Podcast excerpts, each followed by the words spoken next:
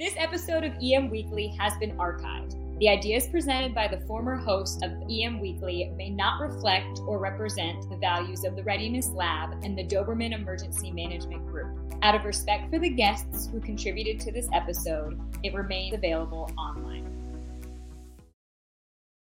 EM Weekly starting right now. And that to me was one of the scariest things that I uncovered in the book was this, as you sort of uh, hint at, the idea that actually there is a very active constitutional debate over whether the Speaker the, of the House or the President pro tem of the Senate can actually ascend to the President.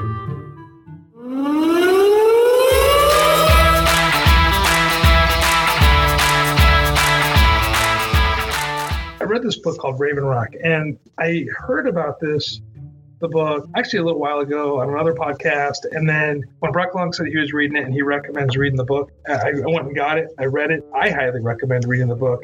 Those of us that are in emergency management, this really goes back to the beginnings of our time as EM. It goes into a lot of what FEMA was and is. And there's some really cool uh, stories in here. And as a guy who loves history, and a guy who's been in emergency management for a long time and one who teaches it, I learned a lot uh, uh from, from this book. And I have Garrett here with me talk about his book. So, Garrett, welcome to EM Weekly. Well, thanks so much. I'm excited to be here. So what made you write Raven Rock? So, uh, Raven Rock is the history, as you said, of the U.S. government's doomsday plan, sort of all of the weird things that would have happened during and after a nuclear attack in the U.S. government during the Cold War, and even in many ways up to the present day. I mean, these are still in many ways the plans for what would happen if we found ourselves in a nuclear exchange with North Korea or or with Russia. And as you and many of your listeners know, the programs are generally known under the umbrella of continuity of government and continuity of operations, COG and COOP.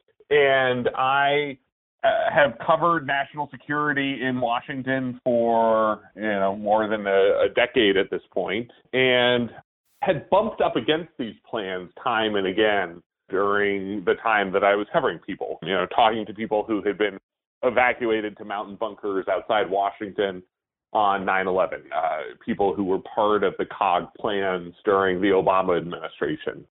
I flew at one point for a story with the first helicopter squadron of the U.S. Uh, Air Force, which is based at uh, Joint Base Andrews and is one of the military units that sort of oversees you know the evacuation protocols for the U.S. government. Uh, but what really got me interested ultimately in turning this into a book was uh, in 2010 or 2011 I was at my uh, I was at Washingtonian magazine where I was working then and one of my colleagues brought in a U.S. intelligence officer's badge that he had found on the floor of one of the subway parking garages, the Metro in D.C.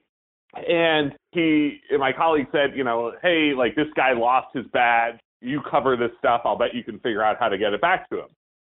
And so I uh, start looking at it and then turn Uh, turn it over and see that there are on the backside evacuation instructions and they they get on Google Maps and start following it out from DC into Virginia and out into West Virginia ultimately.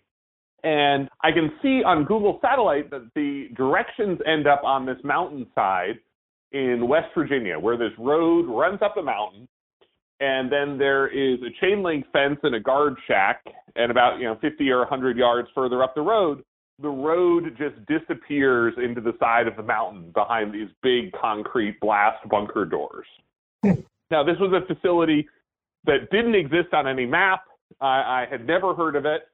And I was like, wow, like this is one of the cog bunkers that the government has built since 9/11. Like this is some of the new stuff that sort of has come into existence since September 11th, and that got me interested in sort of figuring out as much as I can about the modern plans, and then tracing the history back, uh, you know, right to the start of the Cold War.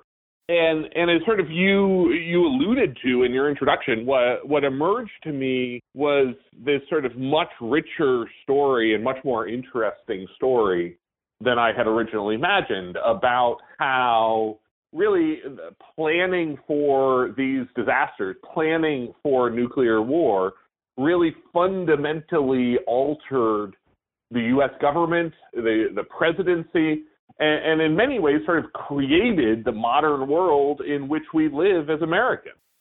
It really did.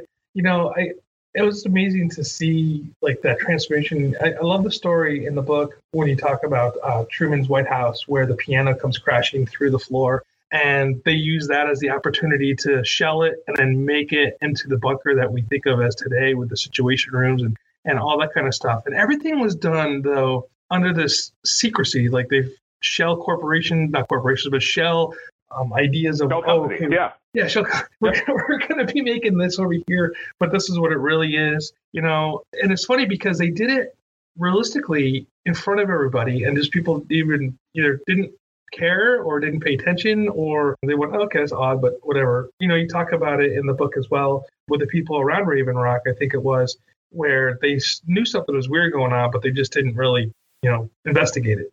Is that was that because yeah. we were more naive in the fifties, or is it because we just did a better job of hiding our secrets in the plain sight?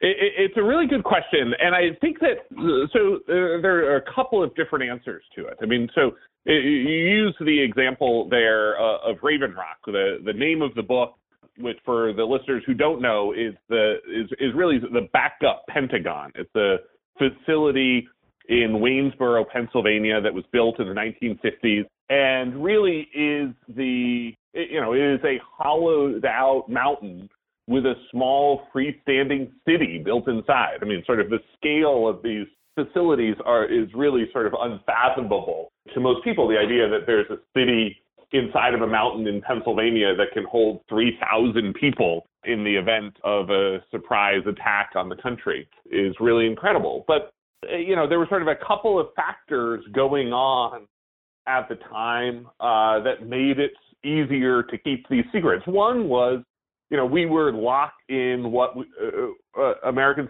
society really felt was an existential struggle against communism. I mean, the, the sort mm-hmm. of this titanic battle that we were in uh, with the Soviet Union uh, was something that affected almost every aspect of American life, and so we uh, you know, people really took that secrecy very seriously, even if they happened to know it accidentally. Uh, uh, but but then sort of the other thing, which I think is sort of so interesting in thinking about the way that communications revolutions have changed and, and evolved, is that in many ways the secrets of the continuity of government program during the Cold War are a reflection of how hard it was for information to travel back then.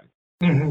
That you could have, you know, these small communities uh, around Washington and Pennsylvania and Maryland, Virginia, West Virginia, where people uh, sort of more or less knew as an open secret that there were these government bunkers hiding away, that there were uh, these these mountain facilities, but that information was really hard to get out of those communities. I mean, there was sort of no internet, there was no Wikipedia, you know, there weren't weren't blogs, and so as long as the you know sort of the quote unquote mainstream media wasn't reporting on them, they stayed secret. And, and it's this sort of fascinating example of how even these things that were relatively common knowledge inside small communities just never went beyond those small communities because the information was so hard to, to spread back then.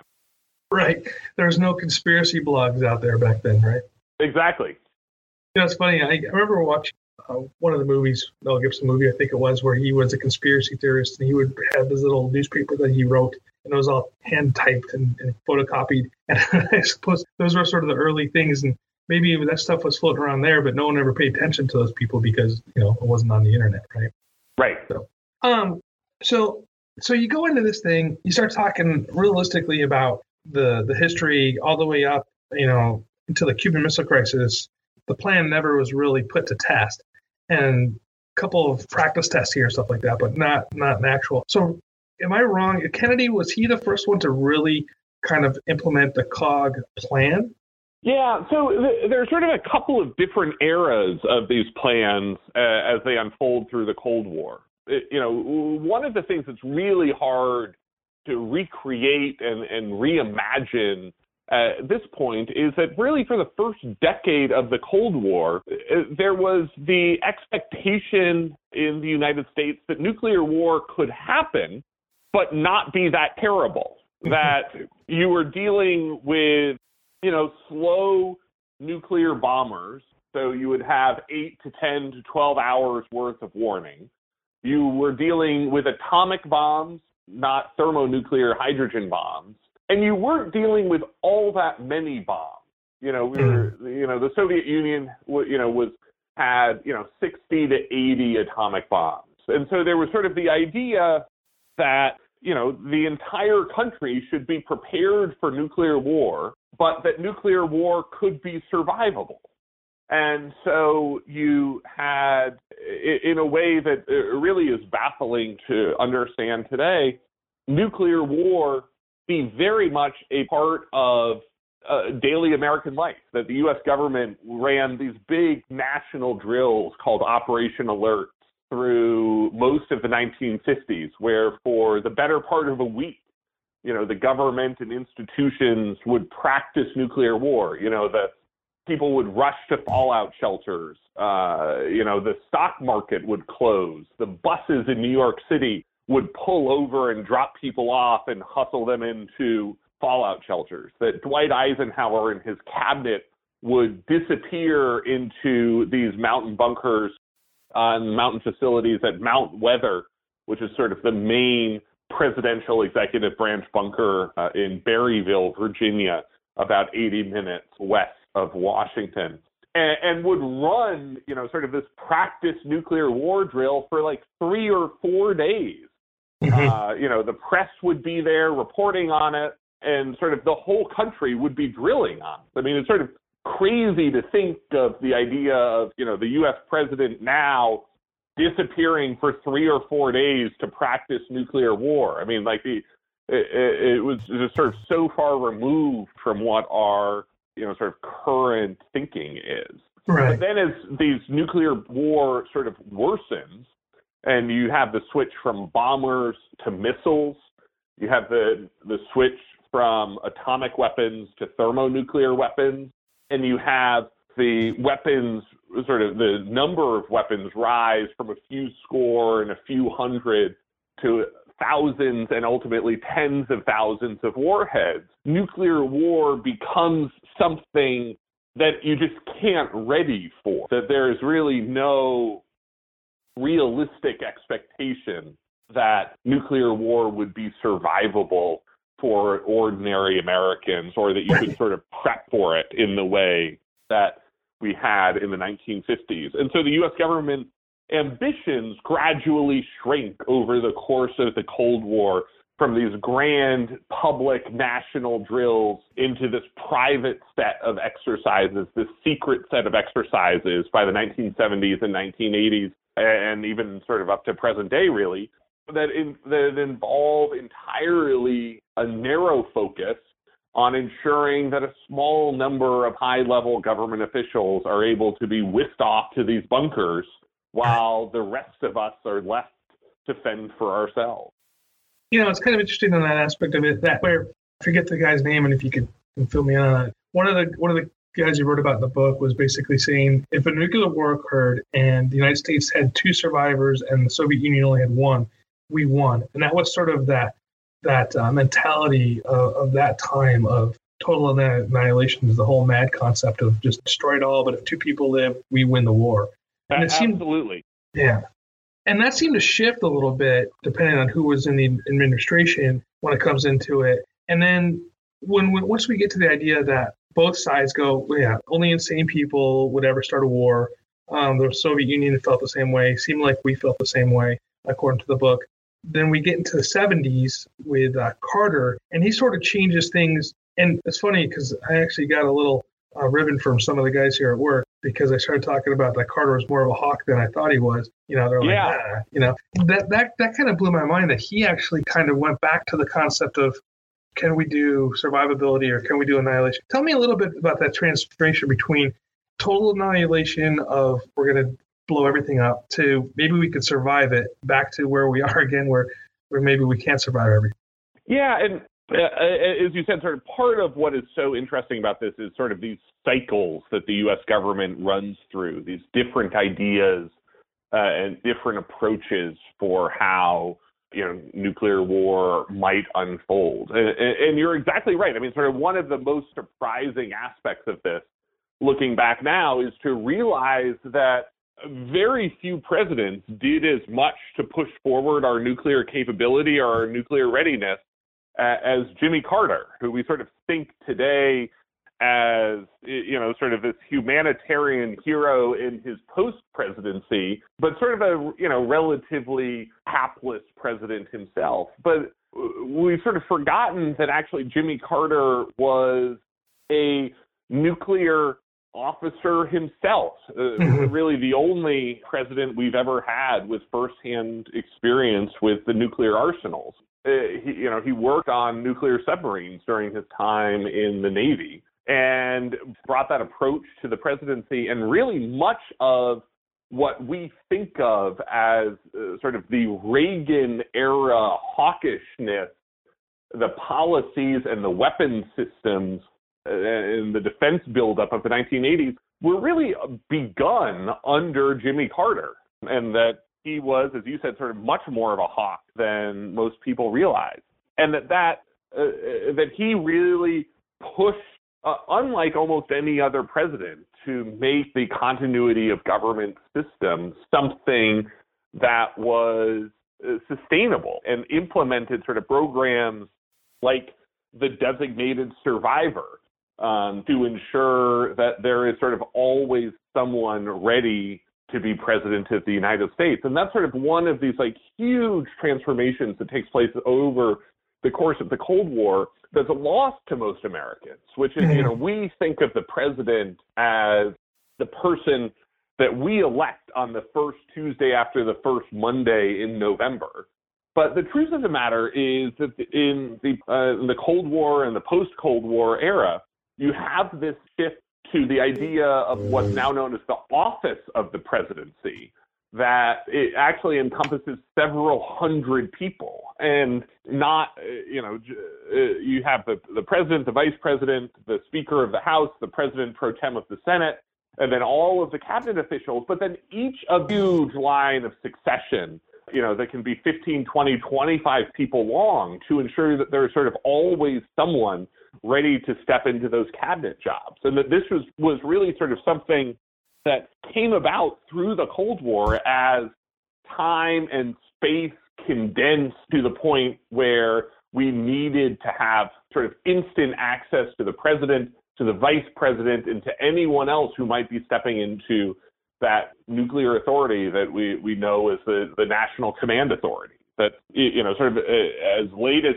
FDR's presidency, when he went off to dedication of the Hoover Dam, his motorcade got lost in the canyons around Las Vegas. And he disappeared for the afternoon. I mean, no one knew where he was, what had happened to him, where he might appear, how long he might be out of touch and, and as late as uh, 1945, when Harry Truman himself took over as vice president, the vice president didn't receive any Secret Service protection. You know, he could Right. sort of wander around Washington on his own, with the expectation being that sort of as long as you could get in touch with the vice president, you know, within a couple of hours or by the next day, that was sort of as quickly as the U.S. presidency needed to move back then.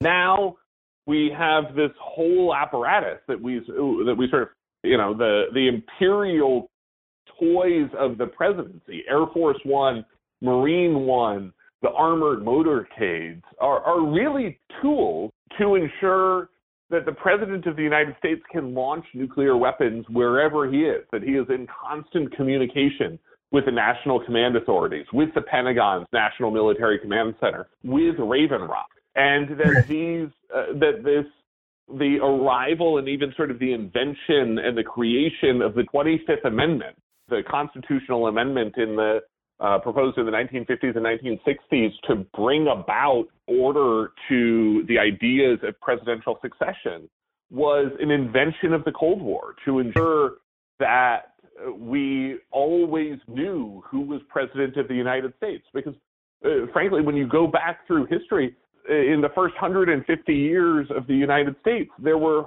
you know, more than 40 years where there wasn't really anyone in line to take over the presidency because of the death of a, a vice president or a resignation of a vice president, and that it was really uh, sort of totally acceptable, for the first 150 years of America that that job stand vacant uh, in between elections. But then the Nuclear Command Authority required us to sort of suddenly have all of these procedures and communication systems to allow and ensure the succession of the U.S. president.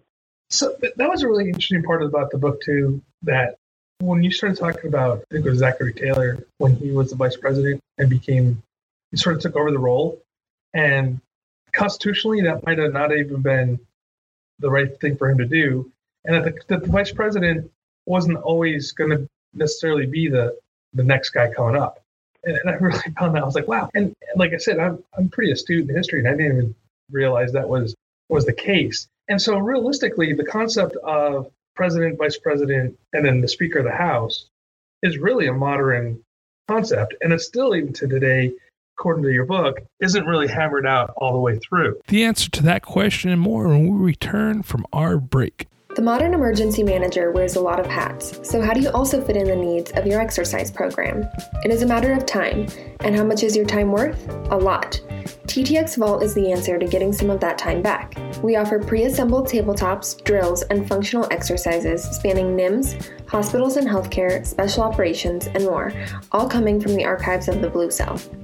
Get a jumpstart on the exercise process and visit us today at www.ttxvault.com.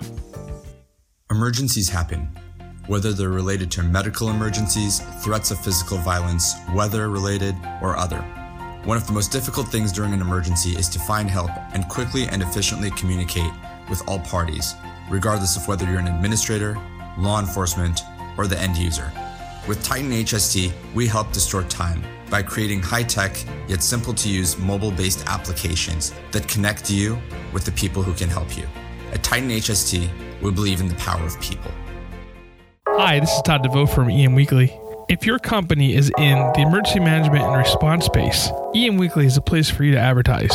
Each week, we bring in experts in emergency management, response, and leadership from around the world, and they're here to share their best practices. Our listeners are eager to learn about new products and ideas, so this is the space for you. For more information, please contact Brian at brian at emweekly.com. And so, realistically, the concept of president, vice president, and then the Speaker of the House is really a modern concept. And it's still, even to today, according to your book, isn't really hammered out all the way through. And that to me was one of the scariest things that I uncovered in the book was this, as you sort of uh, hint at, the idea that actually there is a very active constitutional debate over whether the Speaker the, of the House or the President pro tem of the Senate can actually ascend to the president. It, it's never been tested before. No less an authority on the Constitution than James Madison, the man who wrote the Constitution, says that the Speaker of the House and the President pro tem of the Senate cannot step into the leadership of the executive branch from the legislative branch and that actually the rightful next person after the vice president should be the Secretary of State. That that's actually a very active area of debate right now. And so you can sort of imagine chaos that would unfold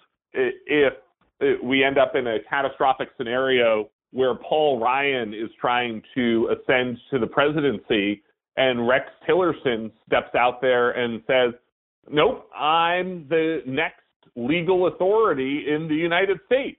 And, unfortunately, you know, we you you imagine that that would not necessarily That that's a drama that would play out in the courts for sure, but not necessarily at the speed you would need for the decisions in a crisis. And that in sort of a very weird way, you would end up with with the watch officer at the Pentagon or Raven Rock, uh, who just happens to be on duty that day, uh, basically making a personal decision about whether it's the Speaker of the House or the Secretary of State of the United States that they want to listen to uh, as they're considering nuclear launch orders. so, okay, so we go back to when Reagan was shot. And there's a couple of really kind of interesting parts about this that, that I picked up. Now, one, I do remember when I believe it was the Secretary of State at the time who stood up and said, I am in control, which really threw people into a tizzy thinking that there was a. Uh, yep, the Al, Al Haig. Yep. Al Haig, right.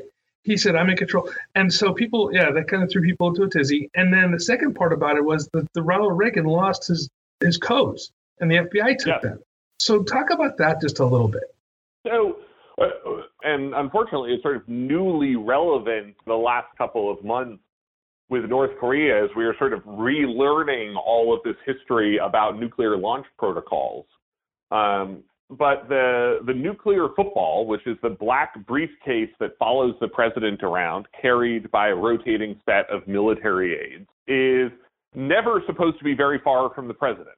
It, you know, if the president gets on an elevator, the nuclear football gets on the elevator with him. When you see the pictures of him on the golf course, you know the the golf cart motorcade is such that the third golf cart uh, behind the president is the one with the military aide carrying the nuclear football. And that football, though, is sort of a lot more boring than most people think. You know, we have this idea from pop culture that it's like a, a retina scanner or a uh, a palm scanner and that there's a big red button that the president would hit. And, and the truth of the matter is there's no button. That there's well, what it is is it, you know it's basically a telephone and a series of uh, binders with different war plans laid out, uh, sort of pre-selected, pre-designated war plans that would uh, sort of allow the president to glance down and pick from among a variety of options to sort of figure out what kind of nuclear war he wanted to launch very quickly. Uh, one military aide referred to it as a Denny's menu. You know, it's basically sort of pointed a picture, and that's the type of nuclear war that you order up. and, and so the president would get on the phone, and you would have, you know, there are sort of all sorts of situational variations, but under a normal scenario, you know, he would call the Pentagon or he would call Raven Rock. He might directly call Strategic Command, uh, the nuclear military command at Offutt Air Force Base in Omaha, Nebraska. And he would identify himself as the president. And, and in order to do that, he carries with him, the president carries with him basically a sealed index card uh, that is a code designed by the NSA, sealed inside uh, plastic, that he would break open, and it would be a code that he would read off over the phone to the person on the other end of the phone, and that's known as the nuclear biscuit. And it has a uh, sort of funny history as long as nothing has gone wrong with it, which is, uh, as, you said, sort of it was lost in Ronald Reagan's clothes following his assassination attempt in 1981, uh, scooped up by the FBI as part of its evidence uh, gathering into the shooting. And he then there was sort of a tussle between the White House and the FBI about getting it back. Bill Clinton actually lost his biscuit for some period of time, a couple of weeks, maybe even a couple of months. And he is sort of uh, they sort of only realized it or he only admitted it uh, when they came around to rotate the codes and he didn't have the old codes turn in anymore. and uh, and this is sort of still the system today and uh, and it's sort of part of what makes the system so interesting and, and so worrisome to people in the current political climate, uh, sort of why it's been so controversial over the last year, is that biscuit is all that a president needs to launch nuclear war. Uh, there is no sort of check on the system, the presidential level, to determine, uh, you know, is the president drunk? Is he high on drugs? Is he, you know, mentally balanced? Is there a legitimate reason for launching nuclear war? Um, that basically ju- there's just that set of codes, and if it is successfully authenticated that he is the legal president of the United States at that moment, then the nuclear missiles are supposed to launch. And it's meant to be a very fast system. You know, from the moment that a president gives a launch order, the first missiles are supposed to leave their silos four minutes later. I mean, wow. there's not a lot of time for second guessing or further conversation after a presidential launch order. And, and as far as we know, going back through history, there has only been one time, and I tell this story in the introduction to the book, uh, where the president's launch authority uh, has been attempted to be circumscribed, which is he in the final days of Richard Nixon's presidency, uh, James Schlesinger, who was the defense secretary at the time, uh, is uh, said later that he left word with the Pentagon that uh, if the Pentagon received any nuclear launch orders, they should uh, they should check with the uh, with Schlesinger or Secretary of State Henry Kissinger before executing the launch orders. And, and to be clear, there is no system for that check. That was an entirely extra legal procedure that Schlesinger tried to implement. And then actually, in the final hours of the Nixon presidency, without Nixon's knowledge, the military took away the nuclear briefcase. Uh, as Richard Nixon sort of went on to Marine One and then went on to Air Force One to fly home uh, while Gerald Ford was sworn in. That that nuclear football didn't travel with him. He had no keys to the nuclear arsenal anymore uh, right. in those final hours, um, and, and and no one knew it at the time. And, and that was because there was sort of such fear around his state of mind that he had been uh, drinking heavily. He'd been despondent. He had actually even threatened a group of congressmen at one point by saying, you know, effectively like I can go start nuclear war any, anytime I want, and there's nothing you can do about it. So the, there was real fear that something weird might happen, mm-hmm. and the system, uh, you know, did its best to try to create an extra legal system to ensure that the president didn't purposely start an unnecessary nuclear war it's uh, like I said, these stories are really sobering when you read through this book. And again, I recommend uh, picking it up. It's Raven Rock. Uh, pick up this book. Another story that I think is relatively new to us. We we're all, most of us um, are aware that it occurred and, and that would live through it was the 9/11 crisis that occurred. And yep. I found it interesting. This was the first time recently that the that the COG was real was put to test with with this administration with with 9/11 and there were some serious flaws in there. And the one thing I found interesting was when Bush was put up in the air, and, and this is my words, he was sort of kidnapped by the Secret Service because they wouldn't let him go back to Washington, even though he requested it. And there was times when he was completely out of communication. Walk me through that and what you learned.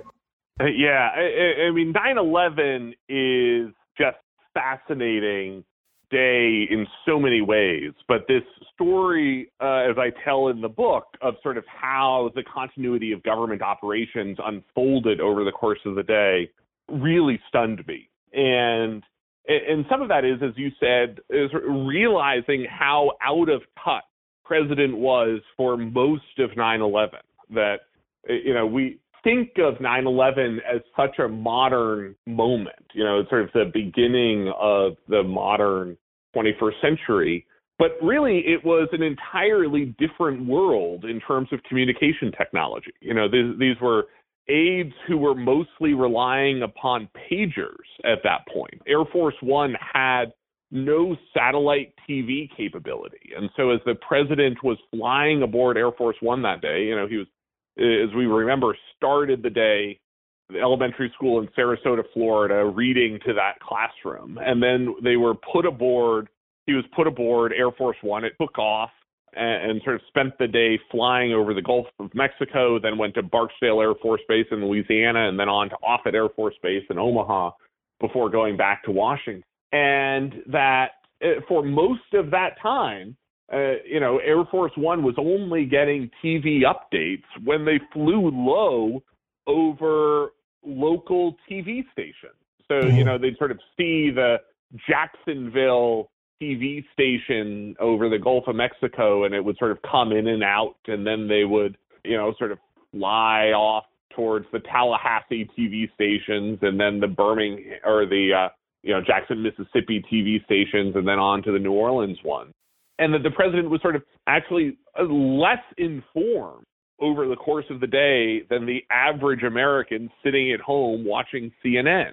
And, and that it, it, as you said, sort of there was a second drama playing out aboard the plane that day that is uh, sort of so weird to understand, which is the extent to which the president uh, really, you know, was torn between these sort of two different responsibilities of the job. You know, that to be the head of state, the person who sort of rallies the nation, the public face of reassurance but then also the commander in chief, the head of the continuity of government, the head of the national command authorities who needed to be protected and held away uh, until the Secret Service and the military was confident that there weren't more attacks coming. And so he gets aboard the plane in Sarasota, the, he's immediately pushing to return to Washington, and then it's basically the the Air Force and the the Secret Service who say, you know, Mr. President, we can't take you back there. You know, we've got to keep you safe until we know that these attacks are over. And he is immensely frustrated over the course of the day by being kept away from Washington. And uh, but ultimately he did listen to his aides, the pilot of Air Force 1, Mark Tillman, his chief of staff Andy Card at the moment, his uh, head of this, his Secret Service detail and the military aide aboard the plane, you know, all convinced him that he couldn't actually return to Washington and that that uh, you know, I talked to Colonel Tillman about this, and he said, you know, thankfully it never came right down to the president giving a direct order to return to Washington uh, because he doesn't really know how that would have unfolded. You know, he mm-hmm. obviously, as an Air Force colonel, you know, that's his commander in chief. But his job in that moment is to keep the commander in chief safe. And this very strange moment in the history of the continuity of government programs, but one that really has been sort of predicted since the earliest days that presidents have sort of long understood in this world that you can either stay secure or you can stay in command and that often those are actually directly opposed. And mm-hmm. so when you look at people like actually Jimmy Carter, who, as they sort of thought through how they would respond in an emergency, uh, Jimmy Carter's official plan was that he would die in the White House, that he would remain at the White House, he would not be evacuated, and that he would leave it to the vice president to be evacuated, and that he would stay there in command right up until the last minute to ensure that the U.S. government had leadership uh, until that final minute. And that seemed to be the the general consensus of all the presidents, right? That if something's going down, they were going to stay in the White House, all the way to Truman, right? And in fact, there's sort of the, these interesting moments. I mean, we we sort of as a country lived through this nuclear false alarm with Hawaii, you know, a couple Saturdays ago. Right. But we, uh, but those nuclear false alarms actually happen with some routineness over the last 70 years uh, on the internal side, you know, within government, they play out. And that, as you said, sort of going right back to Harry Truman, that when there was a false alarm that there were Soviet bombers on their way to Washington, Truman just stayed at his desk working uh, with the expectation that it would be, uh, you know, sort of other staff uh, and other personnel who were who would be evacuated to sort of keep the country going afterward, but that he saw his primary role as that figurehead uh, remaining in control. Does continuity of government work? It's better than nothing, uh, which which is uh, a little bit of some damning with faint praise. Uh, you know, these are plans that we absolutely need. It's great that the government practices them, drills them, has exercises tabletop and real world to to practice them. But I think one of the constants when you look back through this history is that there is a, almost no chance that most of these plans would have worked, and, and that in many cases, you know, they would have sort of failed uh, or, or been hung up by very obvious challenges. Uh, one of the the most obvious ones uh, dating back literally to the first evacuation drill under Dwight Eisenhower is the plans don't include people's families. and so uh, you know no spouses, no children, and so everyone in that moment would be forced to make this very uh, deep and human choice about do you leave your family behind or do you uh, you know, follow your responsibilities to the government. That shows up when you talk about the Supreme Court, where the Chief Justice said, I'm not leaving my wife, so be it. I'm not going. Exactly. Earl Warren sort of turned down when he was Chief Justice the opportunity to participate in these plans because he was like, if Mrs. Warren isn't coming, then I'm not go- going either. And so we don't, you know, that's one of those big questions that we just don't know how that would unfold in the moment is whether and sort of how much, how many people would choose to remain with their families rather than being evacuated as scheduled. Mm-hmm. Yeah, I mean, there's so much more in this book that we can get into. I mean, you talk about the uh, private company czars that that uh, that we created. You know, uh, the idea of that we're going to be you know basically coming into to a very fascist slash communist type of of uh, government uh, overseeing every aspect of life um, after a nuclear war to someday maybe get back to constitutional government. And I thought that was really interesting, considering the fact that we were in war with, or you know, the Cold War with a government that was doing thing that we wanted them that we're going to do to protect us from that. You know, I, I found that really fascinating. Yeah, I mean, as you said, there's just it, uh, there's an incredible amount sort of unwind in these programs and to sort of think through. And that was part of what uh, just got me so interested in the subject. The deeper and deeper I got into it, was realizing the the existential questions that these emergency management uh, and emergency preparedness plans brought to the fore over the course of the Cold War. And so we're coming here close to the end uh, of your time.